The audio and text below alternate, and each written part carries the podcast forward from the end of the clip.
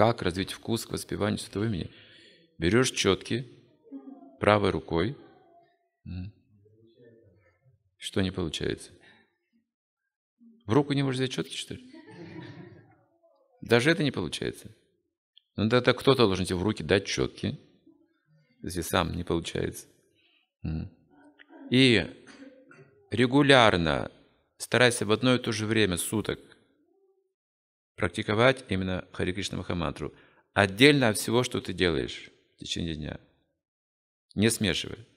Не на ходу где-то. Ну, бывает случаи, но старайся хотя бы это делать. В ашрамах это лучше получается в Брамачаре. Там все организовано. У семейных людей, да, может быть труднее, но ты должен стараться выделять специальное время регулярно для повторения своей джапы. Вот и все. Вот и все. Если ты рано поднимаешься, у тебя это получится. Ты научишься внимательно повторять мантру. С этим придет тебе все остальное. Если ты уже внимательно повторяешь 16 кругов, ты махатма. Ты уже великая личность. Ты уже сознаешь Кришну.